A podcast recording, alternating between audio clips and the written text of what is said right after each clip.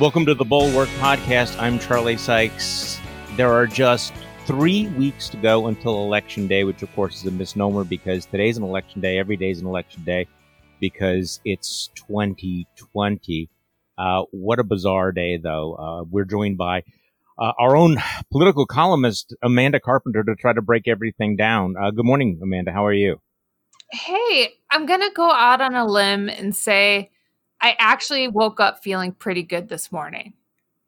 Really? And that's because, well, A, I was angry when I saw the photos of people standing in the ridiculously long lines in Georgia to early vote. But at the same time, that made me wonder if all our concern about the looming electoral chaos has worked right? Like it seems like people have made a plan. People want to get their votes locked in early. They're ready. They're going to stand in line on the first day. And so that that gave me some hope even though I'm so sorry people had to do that.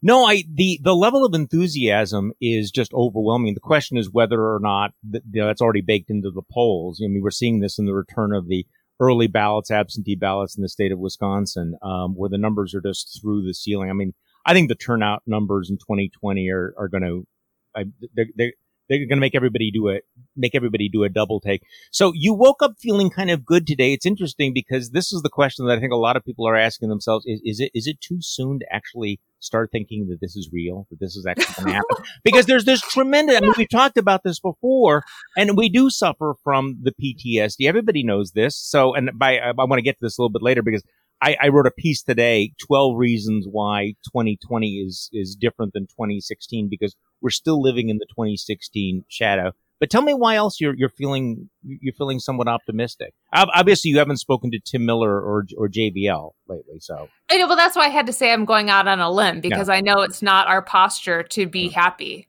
right. but I kind of am. I mean, throw it in my face later if this doesn't turn out, but you know, we have forgotten what it feels like to feel excited. I guess the last time I felt sort of happy was the day that Steve Bannon got arrested.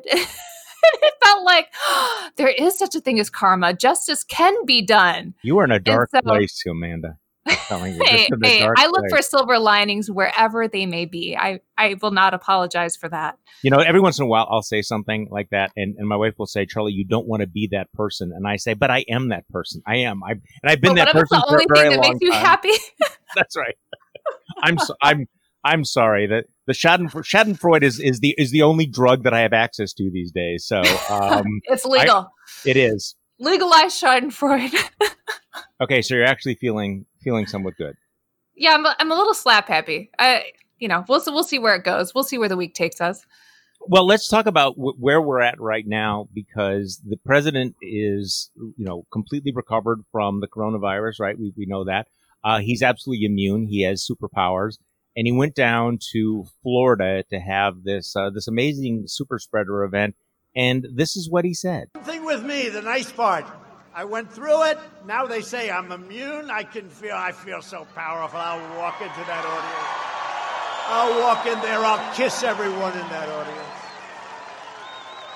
I'll kiss the guys and the beautiful women and them everybody. I'll just give you a big fat kiss.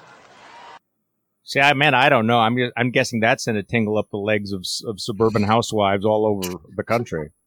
Well, continuing with my theme of the dark places where I find happiness, um, how does it feel for men to think about being kissed without their consent? Without consent, a nice little wet, sloppy COVID kiss yeah. from Donald Trump. How's I, that feel, men? You like it?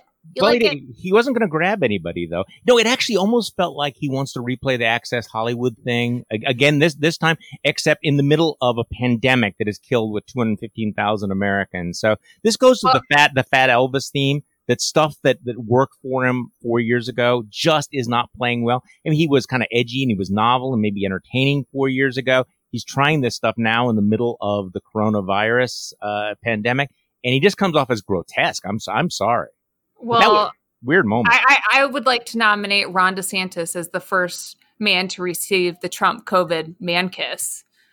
Did you see the video of Ron DeSantis running up through the crowd, slapping hands with everybody?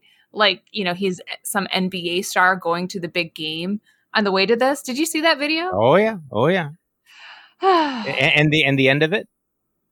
Oh, what was the end of it? Oh, oh see, so so so Rhonda, there's this event, and I don't punish myself that much. Th- there was no social distancing. People were not wearing masks. It is like it's like they're celebrating the fact that they don't give a shit uh, ab- about this, which is an extraordinary message for the last three weeks of the campaign. And the governor of Florida is is running through the crowd, doing the high fives, and then right at the end, he puts the hand that he'd been doing the high fives with on his face. Some oh, people no. think some people think that he was doing some nose business. I don't know. I I'm not going there but it was. Are you kidding me? That. So I mean, I, I must have been watching Kimberly Guilfoyle and wondering, you know, what private plane she's going to fly back in, courtesy of those generous Trump donors. Okay, uh, you know, I mean, the the part about this that it, it is a little bit breathtaking, you know, and I, I used the term yesterday, um, depraved indifference. That's actually a legal term. Uh, you know, it, oh, what's the punishment? How many years? I mean, yeah, depraved indifference is is evinced by conduct that is wanton, deficient in a moral sense of concern,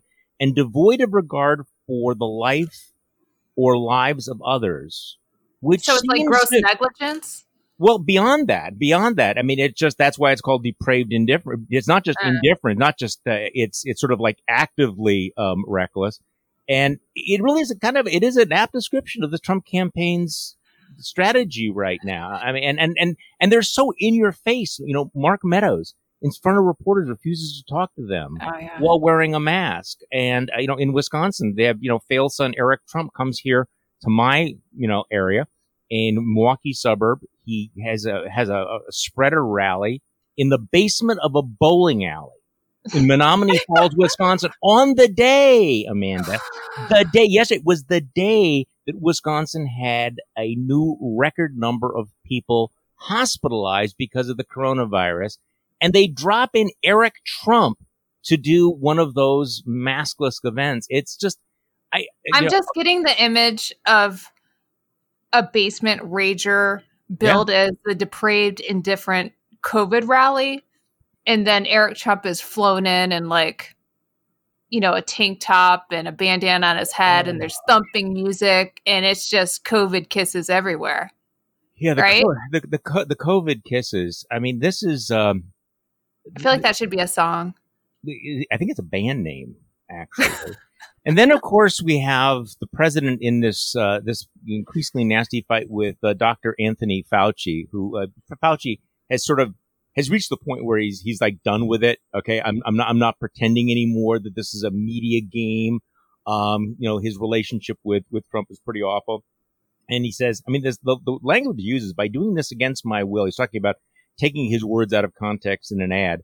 They are in effect harassing me about the Trump campaign ad. Uh, so there's there's that, and uh, I. Well, number I, I, one, I, I kind of appreciate his new posture, which is essentially like, "Go ahead and fire me." Right? He he's pretty much there, and he's sort of calling Trump's bluff because Trump can't fire Dr. Fauci. I mean, he could, but Fauci is well trusted, and I don't think that's going to go over well. Uh, but also, just how many people have been used without their consent by the Trump administration or by the Trump campaign in these ads? Remember, there was the people from the convention. Uh, there's other officials coming out that uh, Lynne Patton got people at some fake HUD event to appear in the commercial. I mean, this is a thing by the Trump campaign. Yeah. They just put him in the commercial and we'll see what happens later. I mean, it's I don't know. Is that depraved indifference too? Well, but part of the depraved indifference is is the fact that the president is aggressively now lying about um, the, the, the status of the coronavirus, saying that you know he's that he's immune, that that he's that he's got a cure for this. Uh, you have you have Eric, uh, who is um, the guy. Sure. Uh, yeah, yeah. That you know, Eric is saying, well, he got the the vaccine and all of this stuff. So you can almost break down the Trump failures into into three major categories. I'm sure we could we could do a better job of this. You know, his failure early on, which is well documented. Mm-hmm. The, the, then his decision to uh, to downplay it, even as it was coming back in the second wave, the aggressive push to open everything up, uh, the politicization of mass would be phase two. Now he's just out there just completely bullshitting about the danger and, and putting people's lives at risk. Oh, did, we, did you uh, see Ivanka's uh, little tape? Let's, Unfortunately, let's, yeah. yes. All right, let's let's play. Let's play. Uh, this is Ivanka Trump uh, sharing her insights into the handling of the coronavirus. I know what the loss of life could have been if he had not taken such early action to close our country to travel first from China and then from Europe. Unheard of. These are unprecedented actions at a time when most people you know, except through the lens of revisionist history, most people were not taking it very seriously um, on the Hill or elsewhere. Well, that, Amanda, is uh, the definition of revisionist history, isn't it? It's kind of funny how they're stealing the old Obama line about the stimulus, about, you know, the jobs we saved that can never actually be counted. It's, it's kind of a riff on that, but you just listen to her and it's like, does she believe her own crap? I mean, really, did did she practice it in the mirror and that fake breathy voice and kind of put on that plastic look? I mean, is it rehearsed? It has to be at this point. I mean, I guess we could get in the psychology of what it's like to be a Trump child, but I'm just not that interested enough in in her in her psychology. But how, just how did she get through the day? Is it the millions? Is it the mansion? Like how how do you do it? Well, she's a tortured soul because uh, you, you, know that she's never going to be able to go back to the New York society life that she used to. Wah, wah. Yeah, well, you know, it's like it's the the world's smallest violence. We are mean today. I don't. There's something about. Well, I mean, it's, it's, because of what's make it makes us happy. I made it. It may, and people ought to understand. No, you guys are better than that. Apparently, we are not. Hey, um, before we go, we go. Hey, uh, these are all these are all on target. I, I know, I know. They're then and we got to own our feelings on all of this. So on Anthony Fauci, before we get too far past this, this is really an extraordinary story because we've waited for a long time. Um, you know, w- was there going to be a breaking point? Would there come, you know, would there be an end to the Faucian bargain? Um, and because early on, I thought this is a good thing that, that Anthony Fauci is swallowing a lot of his pride and going along with this because you want him in the room because mm-hmm. him being in the room probably is, is saving life. So in fact, you know, that trade off was probably you know, good. But as time went on, like all these bargains, uh, the price gets higher and higher and higher. And now you have this complete break. Um, so, uh, you know, speaking of Anthony Fauci, I mean, we, we, people have to watch or listen to this new ad from uh, Olivia Troye uh, for uh, Republican voters against Trump. Of course, she was one of the uh, top officials in the Department of uh, of Homeland Security, um, and I'm sorry, was she with the Department of Homeland Security? Is that was that her position? Uh, um, I believe she was there, and then she got transferred to the White House coronavirus task force. That, okay, so she was she was on the coronavirus. So th- this is this is Olivia Troye talking about the way that Donald Trump sidelined and trashed Dr. Fauci privately and publicly. I'm Olivia Troye. I worked on the coronavirus task force from day one, side by side with Dr. Anthony Fauci. I witnessed Donald Trump and senior White House officials routinely sideline and discredit Dr. Fauci, both privately and publicly. And now, the Trump campaign is twisting Dr. Fauci's words in a campaign ad for their own political gain. It's gross and upsetting, and typical of a White House that has no regard for the truth. For Donald Trump, it's always about him. For Dr. Fauci, it's always been about serving the American people. Join me as a Republican and former Trump administration staffer who is voting for Joe Biden. That is a killer. I mean, it just, it is, it, this testimony that we're getting from, from inside. So this is all the context of the last three weeks of, of this campaign. Now, um, we, we should talk about the, the Supreme Court hearings, although there's a, there's sort of a, a remarkable lack of, uh, of suspense there. So let, let, let's, let's set that aside. You know, I, I, tell me where I'm wrong on this. Um, Amanda, I, I, I, I keep thinking through you know, where we are 20, you know, 21 days out. And we all know the way that Donald Trump can still win this election. Okay. I'm not saying that he's going to do it. We, we, we know that, that last time he, he drew to the inside straight to use that old cliche by getting 70,000 votes in, in certain key states. No one, by the way, no one on earth thinks that Donald Trump is going to win the popular vote. You know, you know, this is like a, a side note here. Since 1988, the Republican Party has won the popular vote for the presidency just one time. Think about that. Just one time. They won in 2004. They have not won the popular vote uh, uh, other than that since 1980. And as far as I know, there's not a single Republican who is bothered by that in any way. Have you noticed that? Yeah. I mean, they think it. We just have to go for the electoral college. Yeah. Why should we even bother talking to blue state voters? And maybe we're reaching the natural end of that experiment. It may be. So, so Trump can win again, not by winning the popular vote, but by eking out this electoral college victory.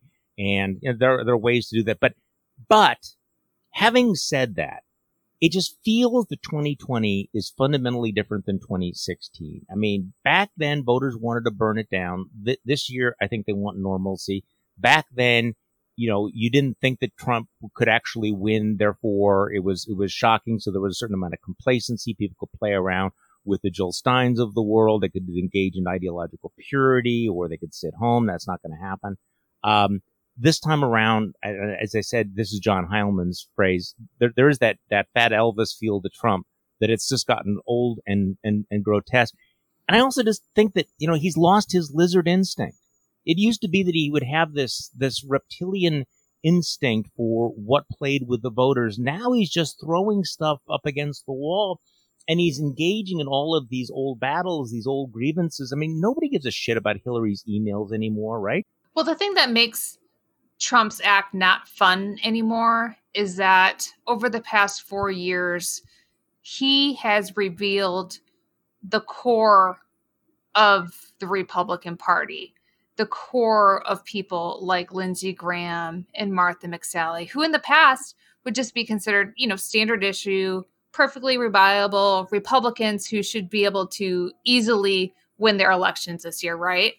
But look at what Donald Trump has turned Lindsey Graham into. And maybe he was this, you know, sort of conniving, slavish person all along, but we didn't know it. We knew him as John McCain's buddy. And now just to watch himself turn himself inside out, supporting Trump and going on Fox News and begging for those donations. I mean, how is that working out for him? Isn't Jamie Harrison up to like $58 million this quarter or something obscene? No, that's one of the most amazing stories of, of the year is, the, is what's happening with the money, this, this green tsunami. But, I, but since you mentioned Lindsey Graham, because look, since, since we're doing the Schadenfreude thing, how delicious would it be if Lindsey Graham, who's given up every bit of his manhood and his pride, were to go down in, in this, in this election because he tied himself so closely to, to Donald Trump. But I find it, it's hilarious this morning. Um, he's been complaining about how much money Jamie Harrison has raised. And now suddenly he's becoming a convert to campaign finance reform. Isn't, no isn't, way. isn't that interesting? So, you know, there are Republicans who are like the party of unlimited big money. And now they're going, hey, you know, this big money in politics thing might actually be a problem. That's so classic Lindsey. No, I think, well, I, yeah, I know your, your, your point here is, and I, I've tried to make this point over and over again that that I think I think the worst part about Trump is not Trump himself. It's what Trump has done to other people, and the day in and day out, seeing him do something absolutely awful, uh, and and and yet knowing that he will, you know, have the acquiescence and the support of, of people that used to know and trust you know, I just you got me thinking about the campaign finance angle. Yeah. In all of these stories, I mean, Mitch McConnell is signaling to people, "Hey, we might really be in trouble here, guys." This it's money like, thing. You think, you know, what is this Act Blue? Every time I look, there's Act Blue and these donations coming from I don't know where, but they they still can't get out of this model where they just go to Sheldon Adelson and these other big donors for million dollar checks to their super PACs and call it good, right? Like this kind of gets back to the electoral college and popular vote question. They're they're just not used to getting broad based support, um, and they're just base their campaigns on going to big donors getting a couple buckets is, of big cash and calling it good, right? This, so it's it's a broader question that is so interesting to see play out and how freaked out they are. This is very interesting, and I think you put your finger on something. When I was reading about uh, Act Blue last night, I, I, this is not something that I've studied or paid a, a, huge amount of attention to, but this is the culmination of years of work on the part of the Democrats who have conditioned small donors to uh, to make these these donations. When anything happens in the news, their instinct is to go to Act Blue and they you know put in five bucks, ten bucks, fifteen bucks, fifty bucks, whatever it is Whereas the Republicans had become really addicted, as you put it, you know, to the, the, the Sheldon Adelsons, you know, just go and have somebody write out a multi-million dollar check And normally that gives them a tremendous advantage until you realize that that Act Blue is, you know, raising, you know, that amount of money every month. So Sheldon Adelson, you know, announced he was writing a check for $50 million, you know, game changer, except that Act Blue is raising $50 million a month. Yeah. Um, and, so, and every time, you know, Lindsey Graham pops up on television, Jamie Harrison's people give him another 25 bucks. It, yeah. It's incredible. Yeah, every, every, time, every time Lindsey Graham, I think you you said this on Twitter, right? Yeah. Every time, every time Lindsey Graham goes on Fox News to grovel for more money, it seems to have the opposite effect. So. Yeah, I kind of asked the open question, like, is it isn't mm-hmm. this what's happening? And then I had a number of people in my feed replying, "Yes, every time I see him speak, I give five or ten dollars." okay, I, I, I, so it's backfiring. Like he's Lindsey Graham is almost a commercial at this point for his opponent. Isn't that funny? It, it well, it, it, it is, and and the fact that we're sitting here talking about a competitive Senate race in South Carolina is mind blowing. The fact that oh, can we just are, do one more thing on the Senate Alaska, race? Kansas, yeah, go please. Uh, I, I, watched a couple clips of Mitch McConnell's debate with oh, Amy was, McGrath. That was bad. Who, who, Amy McGrath is is not a good speaker. Okay, I don't think she's a good candidate. I don't think she's a good campaigner. But somehow Mitch McConnell is so trapped in his high and mighty Senate bubble that he turned to her and said, Well, I think I can just sum up what my candidate's about. She's a Marine, she's a mom, and she thinks I've been here too long. And it's like, Yeah, that's exactly it. She should make you into a commercial too. Well, and then he laughs when she's talking about his failure on the coronavirus. He has that weird, nervous laugh that he apparently like this is so ridiculous. Okay, I want to bounce something off you here. Um, uh, Tim Alberta has a piece in Politico, which I, I just started reading right before we started the podcast, um, where he makes a number of you know last minute points, but he says he says a Biden blowout will divorce Trump from the GOP establishment and quickly. Okay, so my initial reaction was, nah, that mm-hmm. hasn't happened.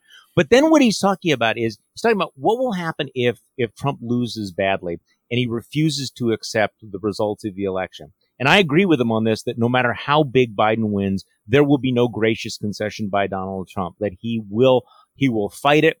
He will resist it no matter what the margin is. Uh, so, you know, because his vanity compels him to cry foul no matter what the outcome. So then this is what Tim writes. The more important question is how the Republican Party would respond to his loss. This is something GOP leaders are actively thinking about. And from what I can gather, it could very well represent the breaking point of Trump's relationship with the GOP establishment. Here's why.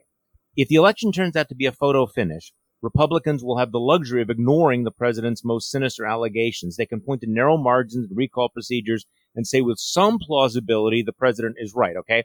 If, on the other hand, the election's a blowout, and Trump is flinging wild accusations about wild, uh, widespread uh, fraud and deep state conspiracies to take him down, Republicans will be forced to choose a side. They will either stand with a battered, soon to be former president whose days in office are numbered, whether he likes it or not, or they will stand with the democratic norms that have guided the nation for 244 years. He said there's reason to be skeptical, but he do, he does think that re- the Republican establishment, this will be their la- their final off ramp of Trumpism. Hmm. What, do you, what, what do you think? I haven't read the piece. Yeah. I adore Tim Alberta, but I guess my first question is how is he defining the GOP establishment? Well, the Mitch like, McConnells like, of the world. But okay, but that's just him. Do we really think in an election scenario, Mitch McConnell isn't going to fight to the death to keep a Republican president? I mean, I, I sort of I am willing to indulge the fantasy that yes, this would be McConnell's chance to finally cut Trump loose because I do think McConnell despises him. But at the same time, he's gone along with every like what what evidence do we have that that could come true? It's plausible, but the Republican establishment is okay, de- definitionally Donald Trump, Mitch McConnell, the RNC, the other assorted Republican committees, they're they're not going to give him up. Maybe they won't fight as hard, but I, I I see them going along with this. I mean, look at the Republican Senate. They're all going to fight for it. Ted Cruz's, Josh Hawley, Tom Cotton, all the rest. Who who exactly is going to go against the green here? This will besides this Mitt yeah. Romney in a couple tweets, which well, you know that's and, fine. and this will be the new litmus test, you know, whether you stood with them on this. So I guess, I guess I've I've had the same thought that Tim uh, Alberta has here mm-hmm. that, that, that this would be a moment for them to kind of you know move on. But on the other hand, that that requires you to you know to ignore the last four years of history and everything you know about the character of these men. Okay, so tell me about the polls, what you're reading on the polls, because I'm I'm looking for what I'm missing, and I've asked this question over and over again. The national polls are now quite consistent, you know, eight to twelve points, uh, whatever. Uh, the state by state polls, you had the Siena poll out yesterday showing a uh, big lead for Biden in Wisconsin, a big lead in Michigan. Um, Florida is is is closer. Uh, some of these states that are uh, that that should be solidly Trump or, are are not. What what are you looking at, and how are you reading these polls that that is that is causing you to feel somewhat optimistic today? Well, the, number one, they're stable, right? Yeah, They've been stable for a long time, and now they're opening up in a way that I'm I'm not f- fully willing to believe for Joe Biden, but in a way that indicates things are still stable.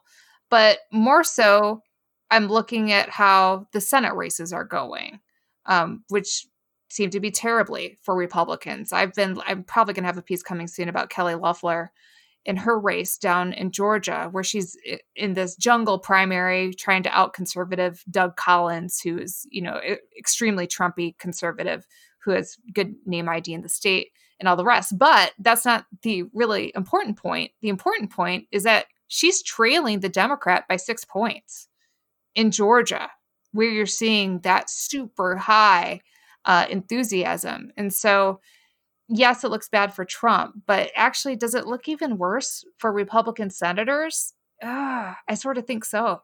Yeah, well, that gives you a sense of the, of the mood of the electorate. So I'm looking at these polls as as well, and noting that you know that Joe Biden is polling better than any challenger since 1936. He's the Isn't first- funny? Like, hold on. I had this talk with my husband over the weekend. Joe Biden is doing everything right. But yeah. does he deserve really this lead? Isn't it he just kind of being gifted as being the perfect oh, candidate for the perfect time? It, that's exactly right. That's a, by the way, that's that's it in a nutshell. That he's the perfect candidate in the perfect time. He's the perfect candidate for a year in which people are exhausted and they want to be they want a boring president. He's the perfect candidate for the pandemic where you can sit in your basement. He's the perfect candidate by I mean so many ways. So I mean look at look at this. I know the 2016 still haunts people. So the final polling average, 538 polling average was Clinton 50 I'm sorry, Clinton 45.7, Trump 41.8. Today it's Biden 52.2, Trump 41.9. Real clear politics average, Biden up by 10 points. Uh, not a lot of action on, on the third parties. So even, this is Dave Wasserman, even at the height of Clinton's lead after Access Hollywood, she was up just 6.9% on the 538 average.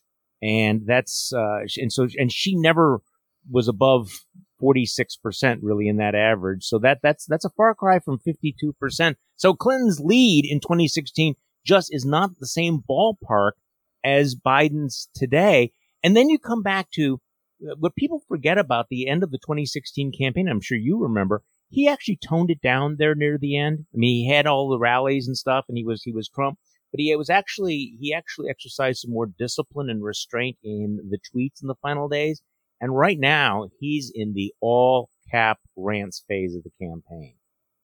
Yeah in probably the undertold story that explains Biden's uh, bigger lead is the absence of the third party choice. I think people did a really good job earlier this year, sort of eliminating that possibility and saying this isn't a year where you can throw away your vote and sort of keep your conscience clean by writing somebody in or doing third party, as a lot of Republicans did in 2016 and there's still a number of people in the influence industry who who, who want to take that route but eliminating that path was very important for defeating Donald Trump. I mean, even even the Trump people are still pushing Kanye Kanye West this summer. I mean, how absurd is that? And so you think do these fringe candidates matter? Yeah, yeah, they really do. It really could make the difference.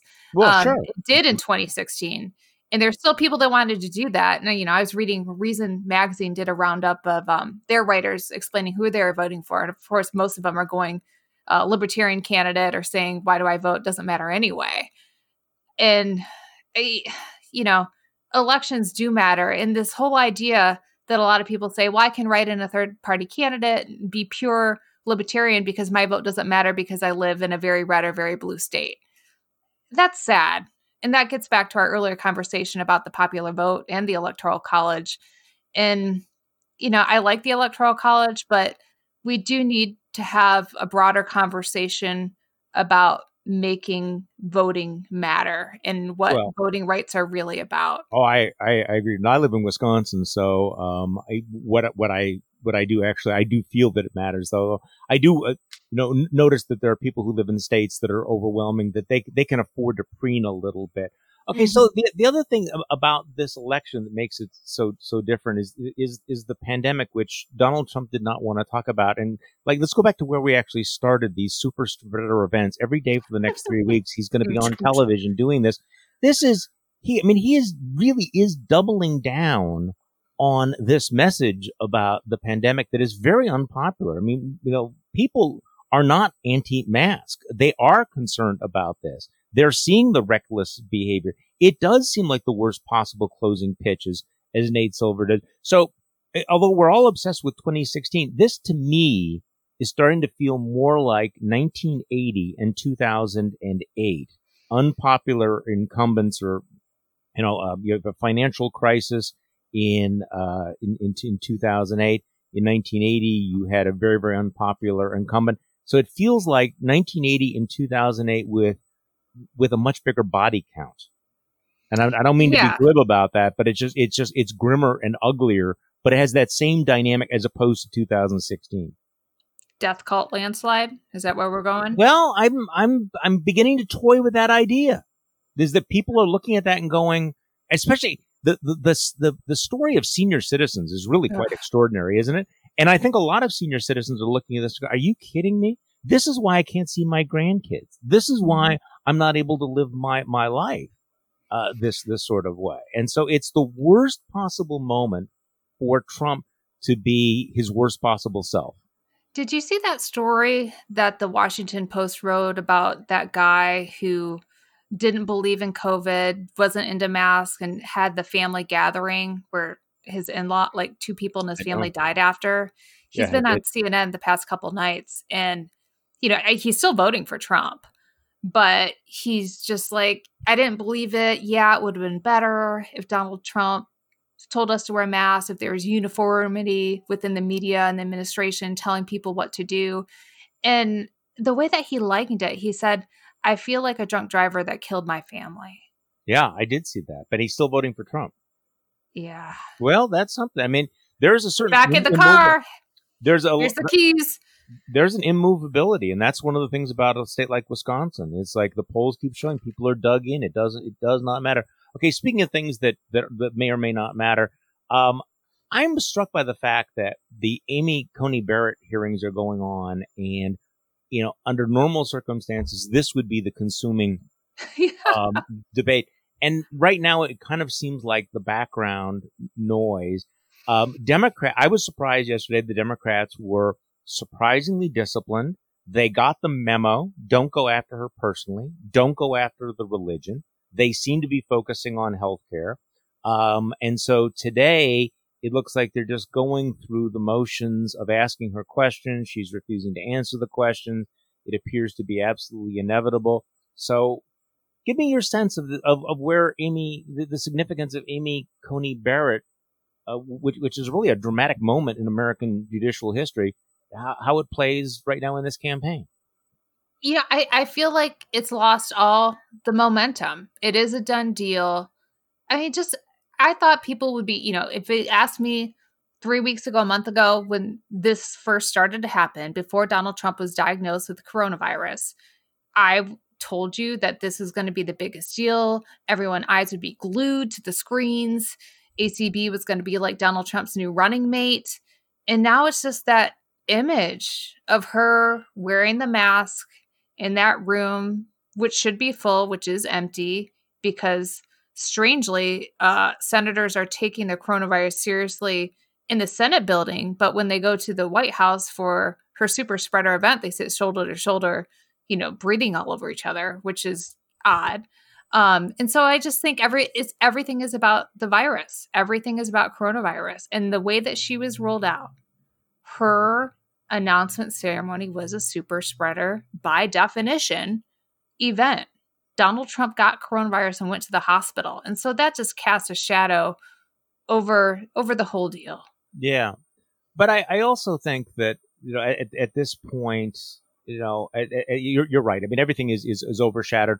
Um, the Democrats, I think, are making the right play by emphasizing the threat to Obamacare. And I'm just, I, by the way, I'm just mm-hmm. saying this as, as, as, an analytical point that, that in fact, the Supreme Court is going to be taking this up the week after the election. And, you know, sh- she could be the decisive vote that throws the whole thing out. I don't know whether that's true or not. Um, I, I, I think she's probably, well, I, I mean, I'm not going to, I'm I'm not going to pretend that I actually know all of her jurisprudence. Uh, I've been disappointed by people so often in the past. I'm not I'm not going there. But the the threat to Roe versus Wade is very very real, and it'll be interesting to know afterwards, uh, you know, whether that provided a motivation to some voters. Uh, I think on the left that might have been uh, might have been tempted to sit this out. I mean, I, I think that the base that she appeals to, that Amy Coney Barrett really appeals to, was already there for Trump and was immovable for Trump. And that therefore she doesn't really add much. But I think in terms of the stoking the, you know, stoking the voter enthusiasm on the other side, I think it might have an effect. I don't know. Yeah. And I, I wrote a piece uh, a couple weeks, maybe last week, talking about how I think the Democrats should make her confirmation hearings about the election. I'm not too jazzed about making it about Obamacare. All they're they're all dead set on it. And, you know, yeah. maybe their polling and strategy says that's the right way to go.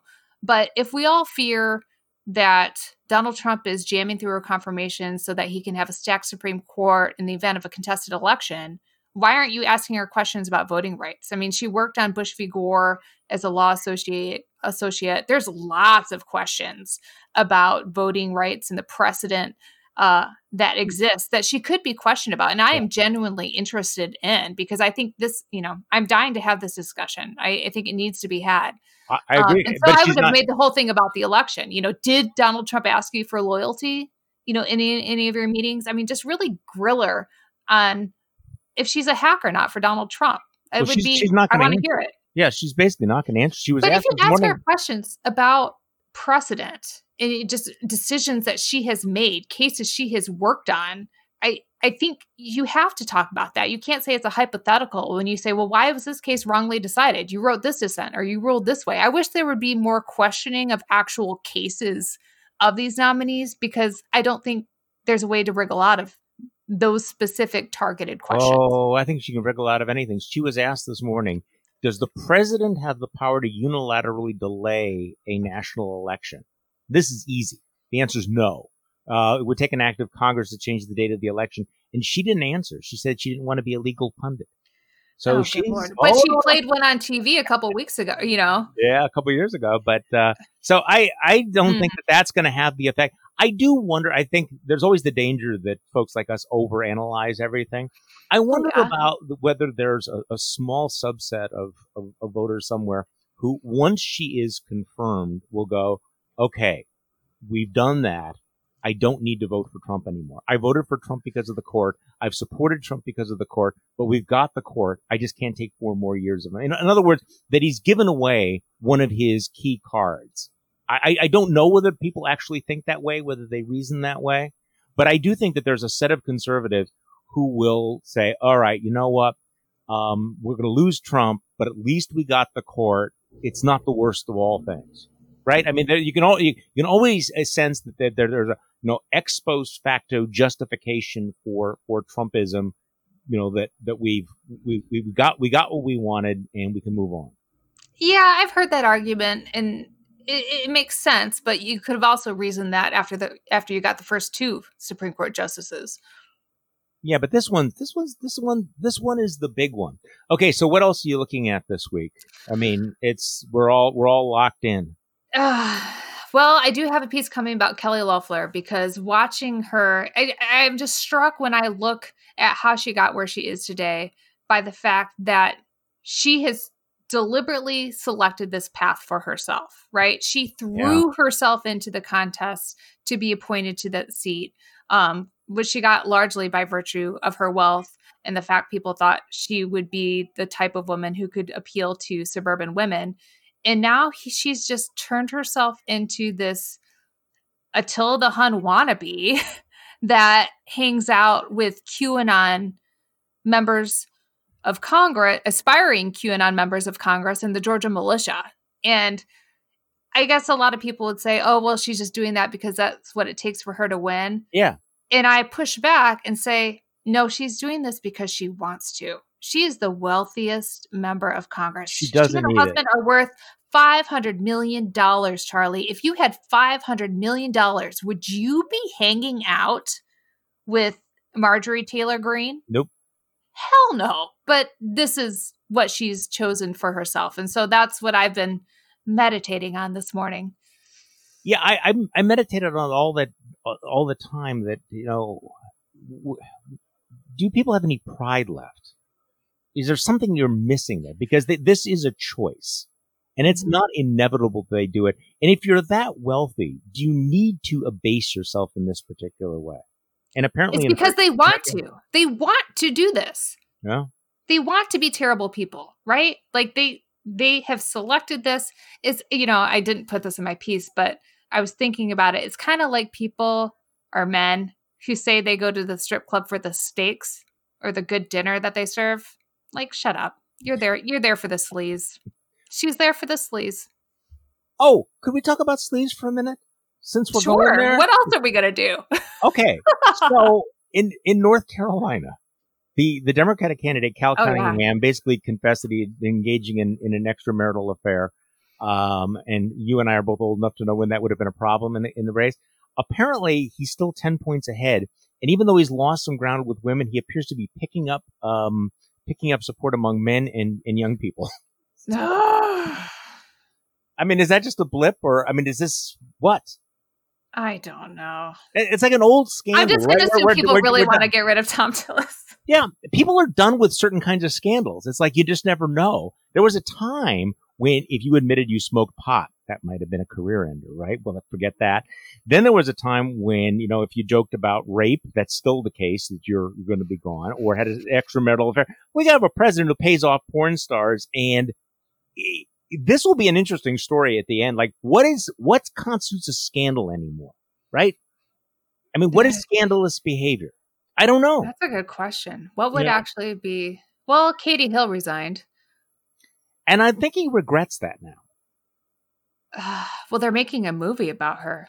I mean, right? Al, Al, did you see that Elisabeth Moss is going to play her, and then the uh, ghost of Katie Hill's Twitter account started tweeting about how embarrassing and terrible it was because she, you know, took advantage of misused staff. Which I was like, go Katie Hill's old Twitter account. I did, I did see that yeah, there are there are some things that are always going to be to be scandals, but uh, constantly have to revise that. I mean, you know, Al Franken is is, is back big time. I saw, I saw him on television yesterday. Oh, what's he doing? Uh, it's, I don't know. He's just he's punditizing. You know, like like oh. we do. He's he's become a talking head.